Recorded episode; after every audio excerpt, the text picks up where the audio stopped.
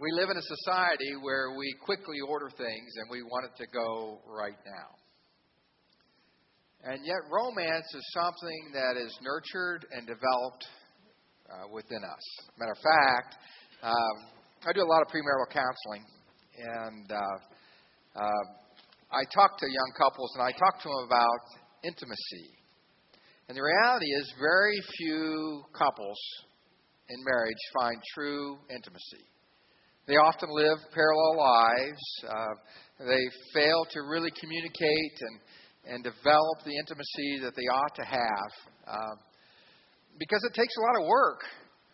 And you know, we're kind of we're just like everybody else, and we throw our shoes one place and hang our coat another place, and it's awkward for that person or the other person, or you hang a bag on a doorknob, and I mean, I'm, you know, I don't want to get personal here, but but I mean, we have you know these idiosyncrasies, and it's easy for us to allow those idiosyncrasies to become glaring in our lives.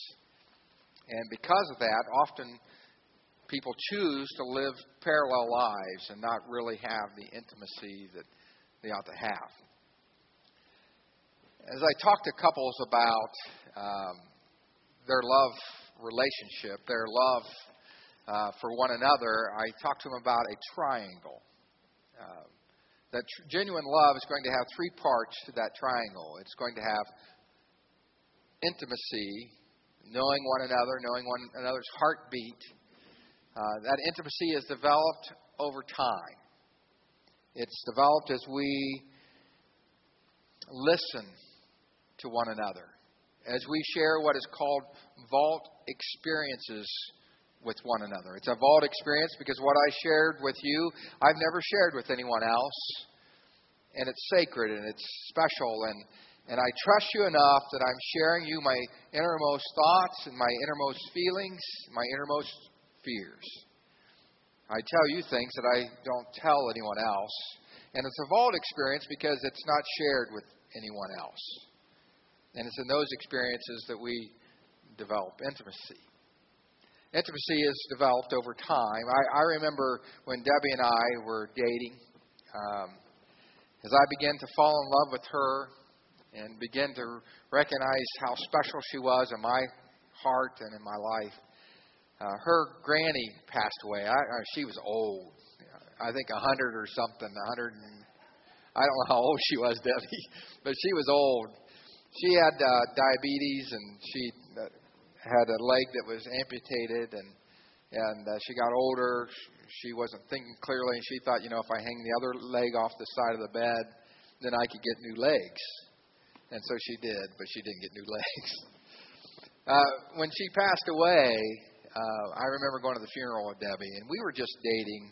Uh, and I remember holding her, and our cheeks were touching one another, and this warm tear from her eye brushed across my cheek. They were kind of split between the two of us. There was this moment of intimacy as we cared for one another, as we loved one another through times of grief. Uh, you see, intimacy really is developed over time. Uh, the love that we have for one another, Barb and Vicki, is really because of the time that we've spent together in good times and in bad times, difficult times. Uh, but there's an intimacy there. Well, a strong marriage will have intimacy, have romance, and commitment. What often happens is couples will meet one another and there is romance. Oh, I love him. I love her. And you know, it's better to marry than to burn. They read the scripture and so they marry, and yet there's no intimacy. They don't know one another, and a year later they make an appointment with Chuck Howie, and and the conversation goes something like this: "Well, I didn't know him. I didn't know her." It's foolish love because they made this commitment without knowing one another. They allowed their um, passions to drive them, and they made decisions based upon their feelings. that's a foolish type of love. Another love that we see very prevalent in our society today is one of passion and and intimacy. And so they move in together and live together, and yet there's no commitment to one another. Well, a strong marriage is going to have in this triangle all three pieces intimacy, commitment, and romance. And it's ever expanding as you grow together and as you love one another. Well, as we look at the scripture today, a sacred romance to go, uh, it's found in Matthew chapter 28, verses 16 through 20, which is the Great Commission. We see in a similar way three parts of this triangle. Let's turn into the scripture. Matthew 28, verses 16 through 20. Then the eleven disciples went to Galilee, to the mountain where Jesus had told them to go. When they saw him, they worshipped him, but some doubted. Then Jesus came to them and said, All authority in heaven and on earth has been given to me. Therefore, go and make disciples of all nations, baptizing them in the name of the Father, and of the Son, and of the Holy Spirit, and teaching them to obey everything I have commanded you. And surely I am with you always to the very end of the age.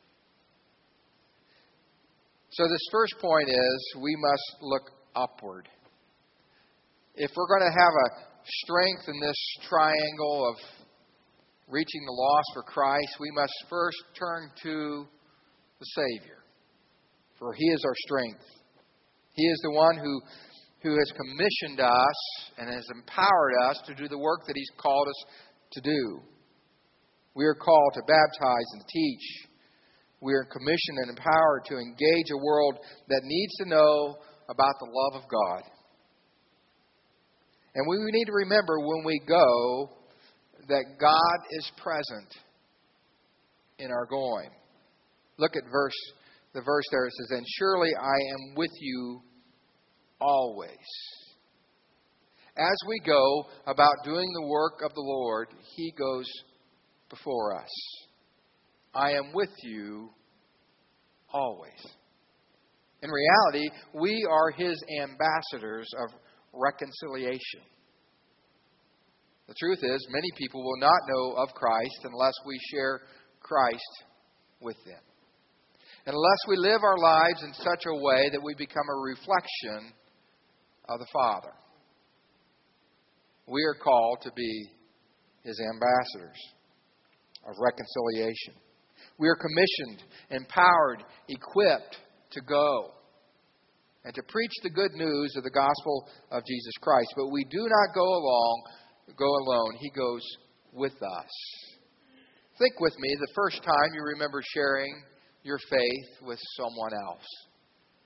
I remember uh, my youth pastor saying, You have not because you ask not. And, and he was talking about sharing our faith. I never shared my faith before. I was a new Christian and I didn't know what it meant really to share my faith. I didn't have the Romans road before me, and, and I was learning these things. And he said, You have not because you ask not. And that rang true with me. And I began to ask the Lord, Lord, would you provide me an opportunity to share my faith? And that same week, as I worked as a lifeguard in the pool, there was a checker who worked checking individuals' clothes as they would come and go from the pool. He said, Rex, there's something different about you. And it was an open door. And I began to share what Christ had done in my heart and my life and how his transforming power was changing me from the inside out. We, we have not because we ask not. And yet Christ instructs us, empowers us, equips us to go. And he promises that he will be with us even to the very end of the age, the scripture says. He continually provides for us his example through his life, his guidance through the presence and the power of the Holy Spirit. He provides power for us that is not only transforming us into His image, but empowers us to be salt and light in our world. You see, the truth is, we do not go in our own strength. If we go in our own strength, it'll be for naught. But when we go with the good news of Christ, it changes everything. A few years back, I took a group of teens to New York City. We worked in the inner city. We went to Furnish the Future and helped the homeless move to housing. We worked at the Salvation Army and served in soup kitchens. We traveled to Connecticut and, and uh, by, by train every morning, a group of us, and we worked with Young Life remodeling a youth center that they had. While in New York, I said to the teens, if you're not careful, you're going to miss Christ this week. For you see, you are most like Christ when you serve the world around you. And our schedule was so busy activities all day, serving the community, uh, Broadway shows, baseball games, seeing the inner city, seeing the city of New York, and, and then we would get back and we would leave with a devotional time. We would get back with a devotional time, and, and the kids would gather in this great hotel room, 40 plus kids, almost 50 of us, and they would lean against the wall, and I could see them falling to sleep very quickly. For as soon as they sat down, and I was afraid that they would miss it. They would miss that the opportunity for worshiping the Lord. You see, the first one is we must look upward. We must worship Him. When they saw Him, they worshiped Him. But what does worship look like? You see, it's much more than goosebumps on Sunday. It's much more than a than a sermon illustration that tugs at your heart. And, and I know those ones that really get at your heart, especially when you talk about children and my daddy says. But it's so much more than goosebumps. Worship is about living our lives for the Father. I love Romans chapter 12, verse 1. Romans 12:1 says, "Therefore I urge you, brothers, in view of God's mercy, to offer your bodies as a living sacrifice, holy and pleasing to God. This is your spiritual act of worship." In this sacred romance to go, the very first part of that triangle is we must look upward. We must worship our Heavenly Father. We must worship Him with our time, our talent, our resources, with our being. Verse 2 of Romans 12 says, Do not conform any longer to the pattern longer to the pattern of this world, but be transformed by the renewing of your mind. Then you will be able to test and approve what God's will is, His good and pleasing and perfect will. You see, worship is more than goosebumps. It's a, it's a way of life. It's giving and surrendering. Pastor Eggers sang the song, I surrender all. Isn't that the essence of worship? I surrender all, Lord, whatever you want. Not my will, but thine be done. Use me, Lord. Help me to be your hands today. Would you direct my feet, my mind, my heart, and my mouth to the things of God? Would you help me, Lord, to worship you with my actions, my attitude? See, it's so much more than goosebumps. It's a, it's a way of life, a transforming way of life. And so, this first part of this triangle is we must look upward. The reason we need to look upward is because we are in a world that needs Christ. It's vividly described for us in 2 Timothy chapter 3 verses 1 through 5. Timothy says this: There will be terrible times in the last days.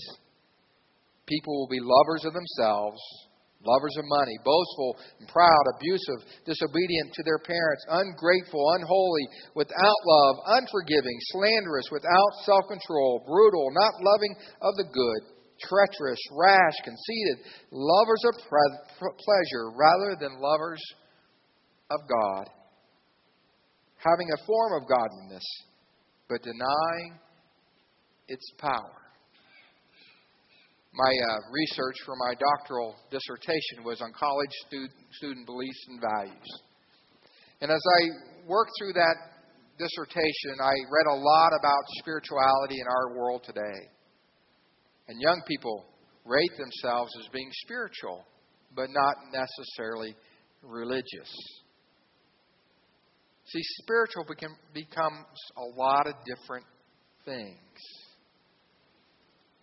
having a form of godliness, but denying its power. You see, if the world around us is going to understand about the good news of Jesus Christ, it's going to happen because we go.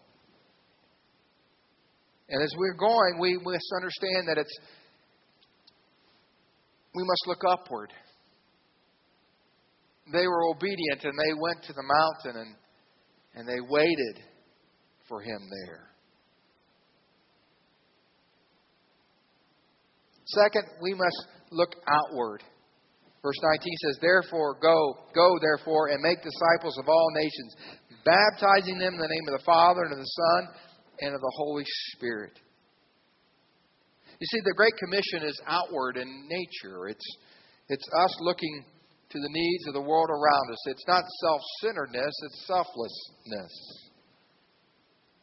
The world is in need of a Savior. And Jesus' final command to his followers that day challenged them not to a life of complacency or self absorption or even callousness. It wasn't about being ingrown and looking inward, but it was about looking out to a world around them. Go and make disciples of what? All nations and so we are called to go to all. As a youth pastor, I often did things that I really didn't like that much. Fundraising was one of those. It was kind of a necessary evil. You know, you you wanted every kid to be able to go on that mission trip, on that activity that that you've planned, and you wanted every student, regardless of their income, to be able to go. And so it was important to me to help them, to show them how they could go on a trip, how they could raise their own way to, to do that. And so we gave them a lot of fundraising opportunities. But there were also um, activities that I planned that I just felt like, what's this got to do with the Great Commission? What's this got to do with the church anyway? And the junior senior prom alternative was one of those events you know, I would meet with a, a student action leadership team every year, and we plan the calendar, and and I wanted their input. I didn't want to dictate to them how the activities we would do, and every year, you know, we they oh we want to do a, a, a prom alternative or junior senior banquet or I hated those things. I mean, I'm just thinking there's such better ways to spend your money than, than buying a dress and buying a out suit and, and going to Chicago and, and spending $60 for a meal. I mean, the kingdom of God, we could make a great deal of difference for the kingdom of God if we'd spend our money in different ways. And I struggled with it. I always just struggled with this balance. I, I knew that it was important to have these outreach activities and to spend time with students. And, and there were moms who just really wanted me to give their girls an alternative. And, and there was all this pressure to do the junior senior prom thing.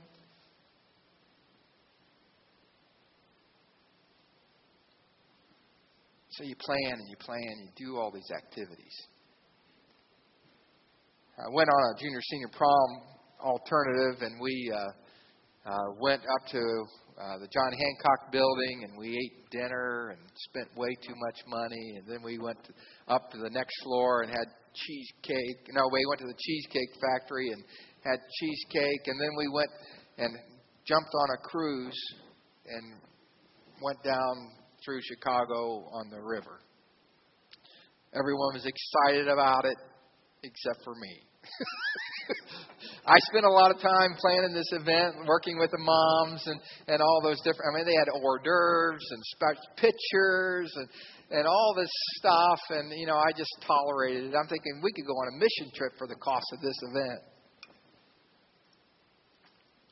And I had everything planned out. I even uh, figured out where we would park and and made arrangements to uh, park to get onto the boat. So we pulled the vans up to the parking places that I had planned to park in, and all those spots were full. So I had to park across Michigan Avenue, across the bridge, underneath the bridge, and it's starting to sprinkle a little bit and rain a little bit, and, and the boat is leaving at a certain time, and, and I drop everybody off at the dock and park way a quarter of a mile away, and I'm running back, thinking, why am I doing this? And I see the, the captain of the boat, he's starting to throw off the lines. Getting, you can see the motor turning, and I'm running down Michigan Avenue. We're down these concrete stairs down to the, the landing, and, and I see the boat start to pull away. And I don't hesitate. I jump over top of the rail and onto the boat.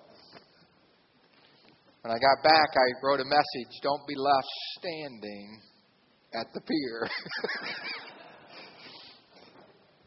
I'm afraid that if we're not careful, we could become so busy, so preoccupied with the outward things of ministry that we miss the boat. We can become so busy with the work of God that we rarely hear the voice of God. And you see, there's a balance here, isn't there? One of worship, one of outward. We must look outward. I had a friend of mine, Billy Murray. He was great at the outward events. He was a youth pastor par excellence. Just unbelievable the stuff he would do. He, you know, the big blow up things, and this is before the big blow up things were a big thing, and and concerts and events, and hundreds of kids would come. Uh, his numbers were ridiculous. How many kids he would bring to an event? He was an event guy. My ministry was a whole lot different. It was Bible quizzing and talent and you know, the Bible study, you know, smaller but more discipling. And we have to have that balance of this triangle, don't we? It's it's not just all outward, it's the balance. And so when we think about this triangle, it's not one but all. We must look upward, but we also must look outward. And the final one is we must look inward and teaching them to obey everything I have commanded you. You see, we must be constantly teaching others to follow Christ by example. For it's not really what we say, it's how we live that impacts the world around us. During the second interim, I wrote an interim statement loving, learning, and leading. A lot of you were here then. It really resonated with the congregation. It helped us through a difficult, some difficult days. It went something like this loving. To love the Lord your God with all of your heart, with all of your soul, and all of your mind, and, all, and your neighbors yourself. We want to be a people who are committed to loving God, each other, our community, and our world. Learning. We want to be a people who are faithfully, who faithfully sit at the feet of Jesus, and therefore create a space where obedience to truth is practiced. And then I'd ask people to hold up their Bible. Will you repeat after me John 8:32? Then you will know the truth, and the truth will set you free. And we'd quote that verse. But I love that phrase creating a space in which obedience to truth is practiced. You see, we must look upward in our worship with our life. We must look outward if we're going to make a difference for the kingdom of God, but we also must create a space where obedience to truth is practiced, looking inward, and teaching them to obey everything I have commanded you. You see, it's not a legalistic um, giving on how you ought to live, but it's living before one another. Christ's example. It's this inside out transformation that's happening in my life, given to others. We must continue to grow and to mature as followers of Christ. We must be students of the Word. We must allow God's Holy Spirit to transform us. We must daily surrender all. So they went and they worshiped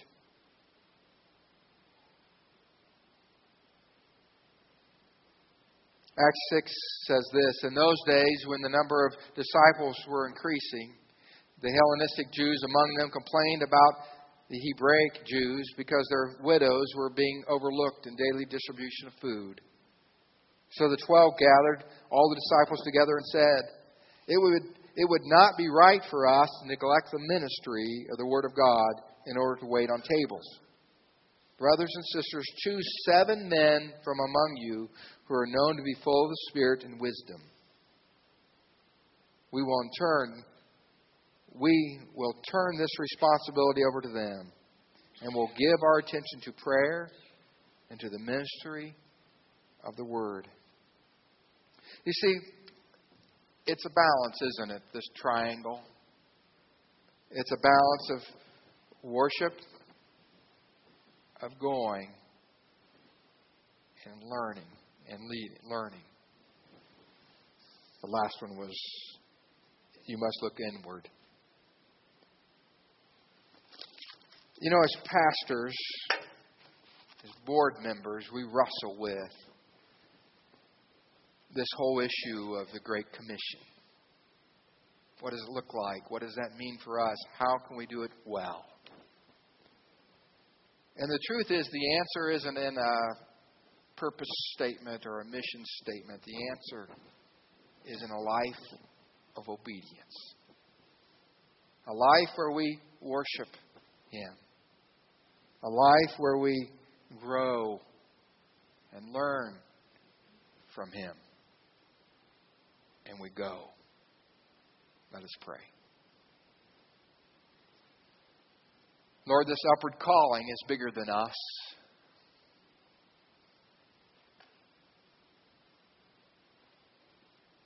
Your word says if uh, we do not speak out, the rocks will cry out. Help us to daily to proclaim your glory with our lives. I have to be honest, Lord, I fall short so often. I find myself thinking about the things I want, become self centered and struggle. And yet, Lord, your word brings me back time and time again. This Great Commission, we've heard it probably those of us in this room, it seems like a million times. And yet, Lord, we're reminded of the significance of your call. Help us, Lord, to worship you Help us in our going to realize that we do not go alone, that you stand with us and you are with us to the end of the age, the scripture says. And help us, Lord, to learn from you, to be sensitive to the leading of your Holy Spirit in our lives. To realize that not only are we loved by you, but that we are called by you. And we pray this in your wonderful, blessed name.